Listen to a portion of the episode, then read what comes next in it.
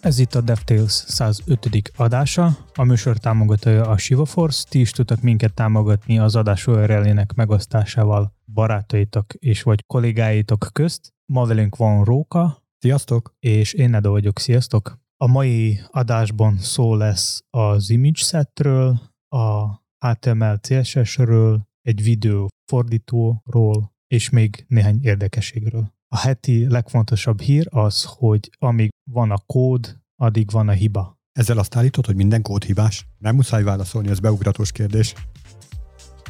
Pár éve nagyon elterjedt probléma há té em el és cé es esen az volt, hogy nagyon nehezen volt megoldani az, hogy az, az egy kép töltse ki az adat helyet, és erre volt mindenféle trükkök, például használni a background képet, és cé es esben neki megadni a background size cover, vagy contain, és akkor ezt tudta megoldani a problémát, viszont ezzel az a probléma volt, hogy így, hát így nagyon nem szép megoldás kellett megcsinálni ahhoz, hogy az a kép responsív legyen, tehát hogy mobilon egyméretű kép legyen, a desktopon kicsit nagyobb, meg mondjuk tableten közepes. És aztán, amikor kicsit később a böngészők elkezdték támogatni a picture taget és object fitet, akkor ez már úgy lehetett megoldani, hogy már az összes responsív kép volt a há té em el-ben, tehát nem kellett használni a, a background kint, és csak elég volt megadni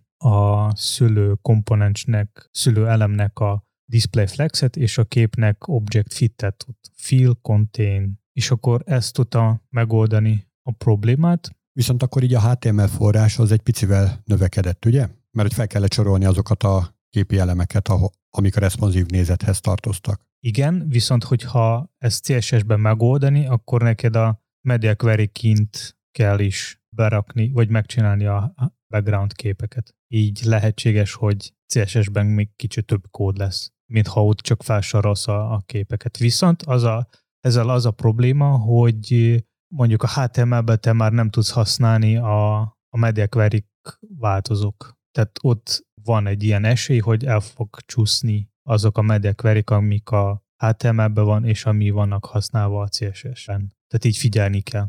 Mármint mire? Hát vagy hogy, hogy nem figyelmetlenül kell fejleszteni, vagy mire Nem, gondolsz? Nem arra, hogy figyelni, hogy azok a tör- töréspontok, amik vannak a picture tagben, az ugyanazok legyenek, mint a cé es esben is. Tehát Ját. ez a kettőt tudnak elmászni egy, egymástól. Uh-huh. Mert a há té em el-ben nem változókból ezt használsz. De ugye az előbb azt mondtad, hogy sima background image-ként is tud működni, hogyha media query-kkel oldod meg. És Igen. akkor nincs a há té em el-ben semmi, amire külön figyelned kéne, mert akkor nincsen picture taget sem. Igen. Viszont most már megjelent egy újabb megoldás, amelyiknek az image set a neve. Ez miben különbözik a picture settől, vagy picture-től? Abból, hogy ezt te cé es esben használsz. Tehát nagyon hasonló a szintaxisa, csak nem a há té em el-be írsz, felsorolsz azok a képek, és a töréspontok melyikhez tartoznak a képek, hanem a cé es esben ezt csinálsz meg. És akkor neked nem kell szétbontani media query-ként mindegyik képet, hanem csak egy, egy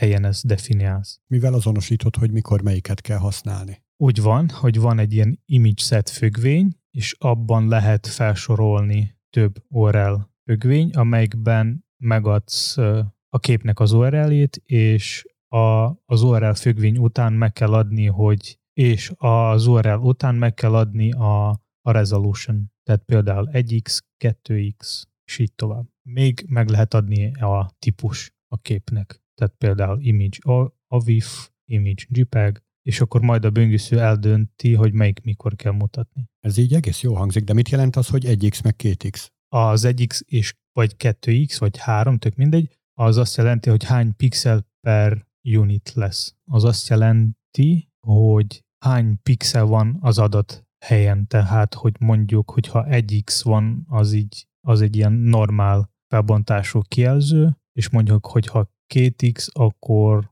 az azt jelenti, hogy kétszer több pixel van az adatméretű kijelzőn. Akkor, hogyha jól értem, akkor ez nem mond semmit arról, hogy én most egy kis mobilon nézem ezt az oldalt, és korlátozott hálózati képességekkel. Tehát simán előfordulhat az, hogy itt egy Full há dés videót fogok kapni, vagy képet. Igazából a specifikáció szerint a böngésző magától fog eldönteni a te eszköz meg a hálózati kapcsolat alapján, hogy neked milyen képre van szükség. Tehát, hogyha neked kis, felbontású és lassú interneted van, akkor elvileg kell, hogy a legkisebb méretű kép töltsön le. De ez egy feltételezés, és nincs rá exakt, pontos dolog. Viszont ezzel nekem még mindig az a problémám, hogy itt exaktul fel kell sorolnod ezeket a felbontásokat is, meg fel kell sorolnod hozzá azokat a képeket is, amiket szeretnél elérni, most éppen a cé es es-ben,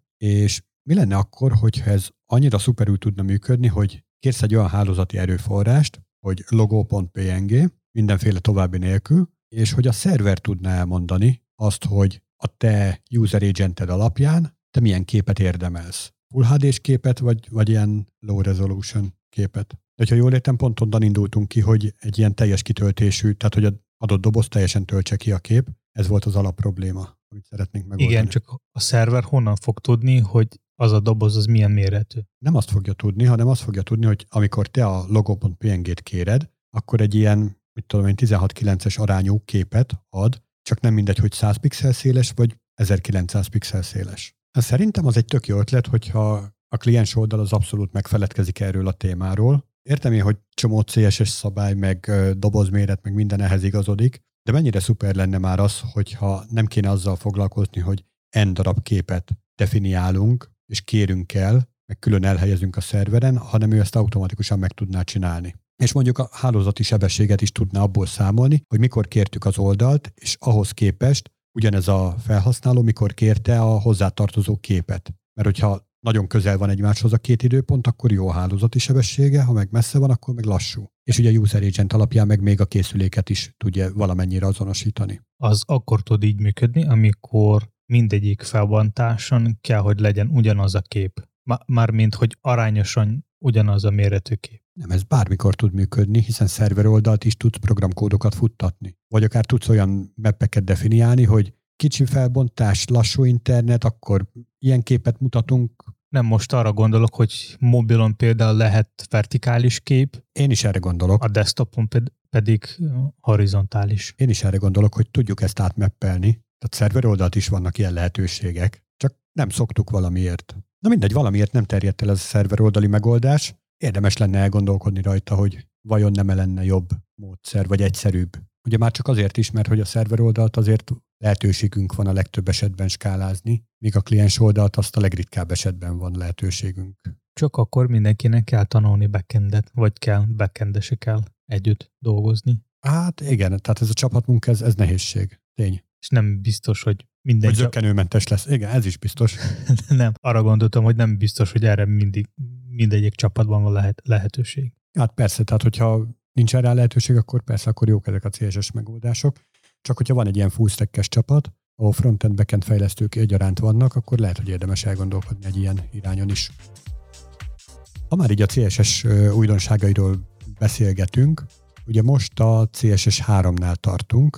Nem tudom, Edu, tudod-e, hogy mikor lesz a cé es es négy? Tegnap. Már, már tegnap kiadták, de durva. És ugye a há té em el-ből pedig a há té em el ötnél tartunk, és hogy a, abból mikor lesz már ugye a hatos verzió? Az már tegnap előtt volt. Az pedig tegnap előtt, szuper. Na szóval van egy jó és egy rossz hírem azoknak, akik ezeket a verziókat várják, mégpedig az, hogy tehát az a jó hír, hogy nem kell tovább várni, és az a rossz hír, hogy ezek soha nem fognak elérkezni. Mégpedig azért, mert hogy az újabb feature-ök azok nem ilyen nagyobb verziókhoz vannak kötve, hanem folyamatában, folyamatosan jönnek kifele és építődnek befele a böngészőkbe. Tehát a mai tervek alapján úgy néz ki, hogy, illetve egy pár éve már így néz ki, hogy há té em el hat az nem lesz, illetve cé es es négy sem lesz. A marketing szempontból az nem annyira jó. Már ed- eddig mindig lehetett valami újat eladni, most már így... Igen, lehetett volna hype-olni, hogy hú, mekkora nagy a cé es es négy, há té em el hat. És fejlesztő szempontból az nem szerint, nem gondolsz, hogy ez probléma lesz? Mármint úgy, hogy nehéz lesz eldönteni, hogy most milyen feature-ek kerültek bele az adat há té em el vagy cé es es verzióba. Én inkább arról az oldalról fognám meg, hogy ugye a böngészők közül elsőként a Chrome választotta azt az utat, majd utána az összes többi is követte, hogy nagyon gyakran adott ki főverziós számos release-t, és ez gyakorlatilag megváltoztatta úgy a felhasználói szokásokat, hogy, hogy nagyon gyakran történik a böngészőnek a frissítése. Tehát az már fel sem tűnik, hogy van egy új verzió, és akkor kell frissíteni. Az elején, mit tudom én, egy Firefox egyről kettőre, vagy kettőről háromra, az a frissítés az, az ilyen nagy dolog volt, ilyen nagy számnak számított, eseményszámba ment a dolog. Most például meg se tudnám mondani, hogy a, az aktuális Chrome verzióm az, az milyen verzió. Ilyen kilencven körül járunk, de plusz-minusz tíz simán belefér. És ez viszont, ez tök jót tesz úgy a fejlesztéseknek, tehát ezeknek az új fejlesztéseknek, hogy gyakorlatilag ilyen nagyobb ö, fennakadások nélkül tudnak kipörögni ezek az új feature-ök. Hogyha most hirtelen lenne egy há té em el hat, akkor, akkor nagyon sokáig ilyen kétlaki életet kéne élni, hogy már sok fejlesztő szeretné használni a há té em el hatos feature-öket, de még egy csomó böngésző még csak a há té em el ötöt tartalmazza, még csak azt tudja, és akkor ez, erre a böngészőre lövünk, arra lövünk. Tehát ez így fejlesztő oldalról szerintem nagyobb problémát okozna, mint a, hogy most így folyamatába jönnek kifele az újabb verziók a böngészőkből, és apránként épülnek be azok a feature-ök, amik korábban ilyen nagy, nagy changesettel kerültek be.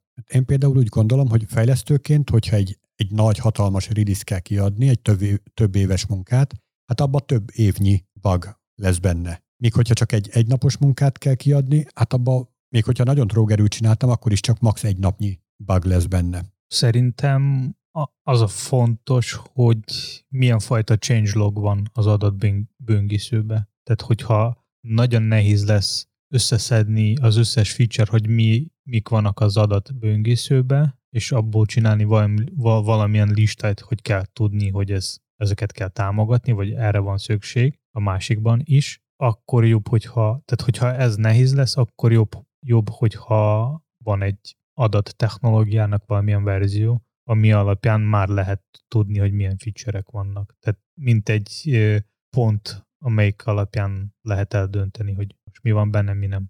Pont erről van szó, hogy nem egy ilyen nagy changelog van, hanem apró kis változtatások vannak. Tehát, hogy apránként kezdjük támogatni az újdonságokat, nem pedig az, hogy van egy nagy changelog, és akkor azt kell összedifelgetni, hogy az egyik böngésző ezt tudja, a másik meg azt. Itt van tíz darab új feature, és akkor az egyik böngésző ebből kilencet implementál, a másik nyolcat, a harmadik egy másik nyolcat, de hogy a következő, mit tudom én, egy-két release-ben azért behozzák a lemaradásokat egymáshoz képest. Tehát ilyen szempontból szerintem tök jó. Most például nem vagyok benne biztos, hogy azt meg tudnánk így fejből mondani, hogy mondjuk egy tíz-húsz verzióval ezelőtti Firefox vagy Chrome mennyivel tudott kevesebbet, mint a mostani. De lehet, hogy nekem még csak zavaró, és majd egy idő után nekem is így könnyebb lesz gondolkodni. Kell még kicsit gondolkodni rajta. Jó, gondolkodj azon, hogy gondolkodj. Nemrég találtam egy elég érdekes dolgot, ami szerintem a következő néhány évben nagyon fog megváltoztatni a dolgokat az interneten. Van egy olyan orosz cég, Yandex, amelyik egy kereső, és neki van már több szolgáltatás, és, a, és ők nemrég bemutatták egy, egy olyan fejlesztés, amelyik segítségével lehet on the fly for, fordítani a videókat. Úgyhogy a jobb oldal lesz bal oldalt? Vagy fejtetőre állítjuk? Nem úgy, hanem maga a, a, a nyelvet, nyelvfordítás élőben, tehát ez egy mesterséges intelligencia csinál, és ő élőben szintetizálja az emberi hangot, és élőben fordítja. Most jelenleg angolról oroszra tud, de nem sokára nyilván más, más nyelvekre is fog tudni ezt csinálni. És ez csak a hangot vagy a képi anyagot is tudja manipulálni. Tehát arra gondolok, hogy mit tudom én, egy alma szó, azt úgy csücsörítem a számat hozzá, míg angolul, mit tudom, Apple, tök máshogy áll a szám. Ez még nem tudja, viszont egy játékban már volt ilyen hasonló technológia, ami pont ezt tudta, viszont a játékban nyilván nem ilyen felvettett ember volt, hanem egy, egy három dés karakter, ami ott a nyelv, nyelv szerint neki más volt a szájmozgása. Szájmozgása, igen. Viszont így, hogy már megjelent egy ilyen eszköz, ami tud fordítani nyelveket a élőben, videóban, akkor így már nem kellenek fordítók sem, vagy nem fognak kelleni. Mivel hát ez már egy... Feltéve, hogy ö, ilyen videós anyagot szeretnél fordítani, nem pedig szövegeset. A, abból még lehetne szövegre is generálni. Hát csak azért elég nagy hülyeség lenne, hogy van egy írott szöveged, akkor ezt mondja föl valaki videóra, fordítsuk le a videót, és utána írjuk vissza szövegként. Most már így is lehet, mert Oroszországban vannak olyan technológiák, vannak olyan alkalmazások, akik már híreket tud magától generálni. Tehát megadsz neki a szöveget, és akkor ott megjelenik egy ember, és akkor helyetted ő fog mondani a dolgokat. Úgyhogy nem fogsz észrevenni különbséget egy élő ember meg egy robot között. Hát ez szuper. Most belegondolok, hogy mit tudom én, mondjuk egy Trump elnök neki áll szép magyar tájszólással káromkodni. Tehát, hogy mennyire lesznek hitelesek ezután a videók, amiket nézünk. Ugye korábban is volt már arról szó, hogy ezek a deepfake videók egy kicsit így illegitimmé teszik ezeket a videós anyagokat, de akkor ezek után meg még inkább. Ami szerintem na- nagyon vicces lehet az, hogy hogyha ott lenne egy, egy olyan lehetőség, hogy te mindenféle szlengekre tudsz bekapcsolni, átkapcsolni, és akkor neked on the fly, tehát mit tudom, ilyen valamilyen vidéki magyarra, magyarul fog beszélni, vagy valami vidéki ukrán vagy oroszul. Szóval ez így nagyon vicces. Vagy, vagy akkor be kikapcsolni ilyen csúnya szavakat, meg ilyenek, ez nagyon... És akkor neki állna közbe fütyörészni? Az vicces lenne. Mekkora az erőforrás igény ennek? Ezt lehet tudni?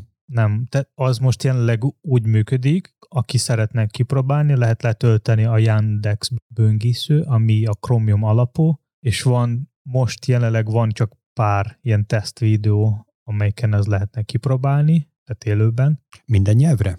Nem, most csak az angolról oroszra. Tehát aki most jelenleg szeretné kitalul, t- tanulni oroszt, akkor ez nyugodtan lehet csinálni, de nyilván tervben, hogy több nyelvtámogatás is lesz. Hát meg ugye az is érdekes, hogy egy-egy nyelvben van, hogy egy-egy kifejezést sokkal nehezebb kifejezni, tehát sokkal hosszabb elmondott szöveggé kell, hogy alakuljon. Mit tudom én, tehát van az a tipikus magyar szó, hogy el kell káposztásíthatatlanságast. Rá ki se tudom mondani, szóval, hogy az a nagyon hosszú szó, vagy megszentségteleníthetetlenségeskedéseitekért. Hát ezt mondjuk így angolul, ezt csak több mondatba tudnám elképzelni. Hát jó, a mesterséges intelligencia sokkal gyorsabb megtanul egy ember helyett ezt megcsinálni. Hát oké, csak hogy nem fog beleférni a videóba. Tehát én ezt így elmondom, mit tudom én, másfél másodperc alatt, azt így felpörgetve fogja majd mondani az angol változatban? Igen, ez egy elég érdekes kérdés, hogy hogy lehetne ezt megoldani. Viszont ez az eszköz nem csak a videókban tud hasznos lenni, hanem akár egy, egy Zoom meetingben, vagy egy Skype meetingben, hmm. ott, ahol ke, van egy élő beszélgetés, több nyelvű, így lehetséges az, hogy nem, nem lesz szükség tanulni más nyelvet, mert elég lesz neked használni ezt az eszköz, ami élőben fog neked mondani a dolgokat. Aj, mekkora királyság lenne. És mondd, hogy úgy hívják, hogy Bábelhal. Ugye? Esetleg, hogyha a hallgatóink közül valaki nem tudná, akkor a Galaxis Utikalaus topposoknak című könyvről van szó. Abban volt egy ilyen feltételezett uh, élőlény, a Bábelhal, akit az ember beletett a saját fülébe, és onnantól kezdve minden nyelven értett. De akkor most már gyakorlatilag ott járunk. A web.dev oldalon még májusban megjelent egy elég érdekes cikk a security headerekről, ami még mindig aktuális, még szerintem sokáig lesz aktuális. A cikk arról szól, hogy hogy lehetne használni security-féle headerek ahhoz, hogy egyre, egyre jobb legyen a biztonság a web projekteken. Te, Róka, ezekről például mit tudsz? Hogy jobb lesz tőlük a biztonság. Az már tudjuk, de neked mondjuk valamelyik projekten már volt ezzel tapasztalat? Persze, hát folyamatosan. Ugye nagyobb hazai megrendelőknek szállítunk webalkalmazásokat, és gyakorlatilag ez ilyen basic standard, hogy ezeket napi szinten kell követni, és napi szinten be is kell építeni őket. Ugye itt nekem egyedüli problémám az, hogy ezeket az újabb fajta böngészők fogják értelmezni, tehát hogyha valaki szánt szándékkal, gonosz módon felhasználóként ragaszkodik az ő régi, jól bevált böngészőjéhez, és nem hajlandó frissíteni azt, akkor elesik majd ezektől a védelmi mechanizmusoktól. Egyrészt, másrészt igazából ami problémám van még vele, hogy ezek miért nem defaultból vannak beállítva, miért kell ezért külön tenni. Tehát én például sokkal jobban el tudnék képzelni egy olyan világot, amikor kijön egy újabb fajta, egy újabb verziós, mondjuk a kilencvenkilences verziós Chrome, és azt mondja, hogy a Content Security Policy az mostantól kezdve be van állítva, hogy nem lehet olyat csinálni. Például nem lehet inline cé es es vagy inline JavaScriptet elhelyezni a kódunkban. És persze mindenki mérgelődne, meg nagyon nehéz lenne ezt kivitelezni a régi elavult projekteken, de egyben mutatna azt is, hogy ezek régi és elavult projektek tele vannak sebezhetőségeknek a, a lehetőségével. És neked volt valamilyen kihívásos feladat ezekkel a headerekkel? Mondjuk amikor valami nem úgy működött, vagy kellett valamit refaktorálni, vagy vagy még valamit csinálni a te projekttel, vagy azzal a projekttel, ahol te dolgoztad, hogy ez működjön a beállított security headerek alatt? Hát nem is az, hogy kihívásos feladat, hanem inkább a, az, hogy ho, hogy kerül előtérbe egy ilyen security header. Hát általában külön csapatok szoktak azért felelni, hogy az adott szájt az biztonságos legyen, külön csapat felel azért, hogy mi legyen rajta, és külön csapat felel azért, hogy ezt meg is valósítsa, hogy tényleg olyan legyen. És hogyha nem zökkenőmentes és folyamatos a kommunikáció ezek között a csapatok között, akkor simán előfordulhat, sőt elő is fordult ilyen szituáció, hogy a biztonságért felelős csapat elolvassa az internetes cikket, és beállítja ezt vagy azt, vagy mindegyik headert, majd utána az a csapat, aki azért felel, hogy mi van az adott szájton, ők döbbenten tapasztalják, hogy vagy semmi nem jelenik meg, vagy csak nyomokban tartalmaz megjelenést, és akkor így értesítik a fejlesztői csapatot, hogy uh-huh, srácok, itt valamit elrontottatok, de nem ronthattunk el semmit, mert mondjuk öt éve már hozzá sem nyúltunk. És akkor megy így a nyomozgatás, hogy vajon mi történhetett, és akkor hirtelen kiderül, hogy ja, hát tök véletlen rákerült egy ilyen há té té pé header a kiszolgálóra. Ami egyébként tök jó, csak mondom, tehát ilyen szempontból meglepetéseket okozhat, és a ehhez való hozzáállás az, ami így érdekességeket tud szülni. De akkor ennek nem lehetne az egyik megoldása az, hogy lokál fejlesztésben is legyenek ezek a headerek beállítva? Nem csak valamelyik környezeten, amik, amelyiken majd, ha kikerül az adott projekt, akkor már ott találkozik a csapat a problémákkal? Persze, persze. Csak, tehát amit az előbb említettem, az a konkrét eset, az az volt, hogy nem is zajlik már a fejlesztés azon a projekten, csak aki a tartalomért felelős, ők észrevették, hogy a szájton nincsen tartalom, mert egyszerűen nem jelenik meg, és nem tudták, hogy mit csináljanak, meg hogy honnan jöhet a hiba. És valójában a háttérben csak annyi történt, hogy a security team az jóhiszeműen fölrakta ezeket a legújabb headeröket, a legújabb böngészők meg elkezdték ezt értelmezni, és a végeredményben az lett, hogy nem látszott a tartalom. Tehát ez, ilyen izgalmakra lehet vele számítani. De egyébként tök igaz, amit mondasz, hogy ezt már lokál fejlesztésnél, tehát egy új fejlesztésnél már eleve ezekkel kell számolni, ezekkel kell fejleszteni. És hogy lehetne megoldani, hogy ez lokálon legyen? Ki milyen szervert használ, tehát mit tudom én, egy Apache, Tomcat, Nginx, pé há pé, bármi, tehát amit éppen használtok, abba érdemes beállítani ezeket a headeröket. Már lokálisan is nagyon biztonságos módon tudjatok fejleszteni, és ne legyen meglepetés majd, amikor kikerül éles környezetbe, akkor ott, ott meg alapelvárás, hogy ezekbe legyenek állítva. És hogyha van egy ügyfél, akkor szerintem ott az ügyféltől kell kérni egy ilyen listát, hogy mik azok a headerek, ami, ami ők fognak majd beállítani élesen a saját környezeten, és hogyha... Ezt í- mondom, ez napról napra változik. Hát igen, de általában nekik szokott lenni egy ilyen lista. Igen, van egy, mit tudom én, ötven elemű lista, de hogy holnap már ez ötvenegy elemű lesz. Nem baj. Tehát amit ma tudnak elmondani, az, az holnap már nem valid lesz. Igen, csak arra, arra gondolok, hogy nem a csapatnak kell kitalálni, hogy, hanem inkább az ügyféltől kérni. Vagy az is lehet, hogy a csapat van annyira szakértő, hogy ők javasolnak. Vagy ez is lehet. És mi, mi például így szoktuk. És mi a helyzet olyan fejlesztőkkel, aki mondjuk ezekről nem annyira tudják? Akkor most a podcastből megtanulja, hogy vannak ezek, és akkor elkezdi a saját kis hobbi projektjein is alkalmazni. És nekik szerinted mi alapján kell dönteni, hogy milyen headerekre nekik van szükség? Hát érdemes minden egyes headernek a részletes leírását elolvasni, és jó alaposan átgondolni, hogy ez milyen problémákat okozhat, hogyha ilyen vagy olyan állásban van, és ez alapján mérlegelni. Mindenképp érdemes azokat a javaslatokat figyelembe venni, amiket a böngészőgyártók javasolnak. És az is fontos tudni, hogy ezek a headerek nem fognak megvédeni az összes sebezhetőségtől, hanem csak bizonyos dolgokról, tehát vannak más helyek, ami meg keresztül lehet meghekkelni. Úgyhogy nem kell számítani arra, hogy ha valaki beállítja ezeket a headereket, akkor száz százalékon biztonságos lesz a weboldal. Hát egy esetben tud száz százalékos biztonságos weboldal lenni, amikor nincs. Igen. Ugyanúgy, amíg nincs a kód, addig nincs hiba. Igen. Tehát ez, ez így fix. A többi része meg csak időkérdése. Ennyi fért ebbe az adásba. Ha esetleg valakinek van valamilyen kérdés, visszajelzés, akkor nyugodtan lehet írni nekünk az interneten. A DevTales Podcast elérhető több helyen, olyan mint a Apple Podcast, Google Podcast, Spotify, egyéb más third party podcast alkalmazás. Mi nagyon szeretnénk megkérni titeket reviewzni, lájkolni vagy csillogozni ott, ahol lehetséges. Ez minket nagyon fog motiválni, és, és még többet fog motiválni minket az, hogy fentebb fogunk kerülni mindenféle ranglistákban. És hallgassátok minket legközelebb is. Sziasztok! Sziasztok!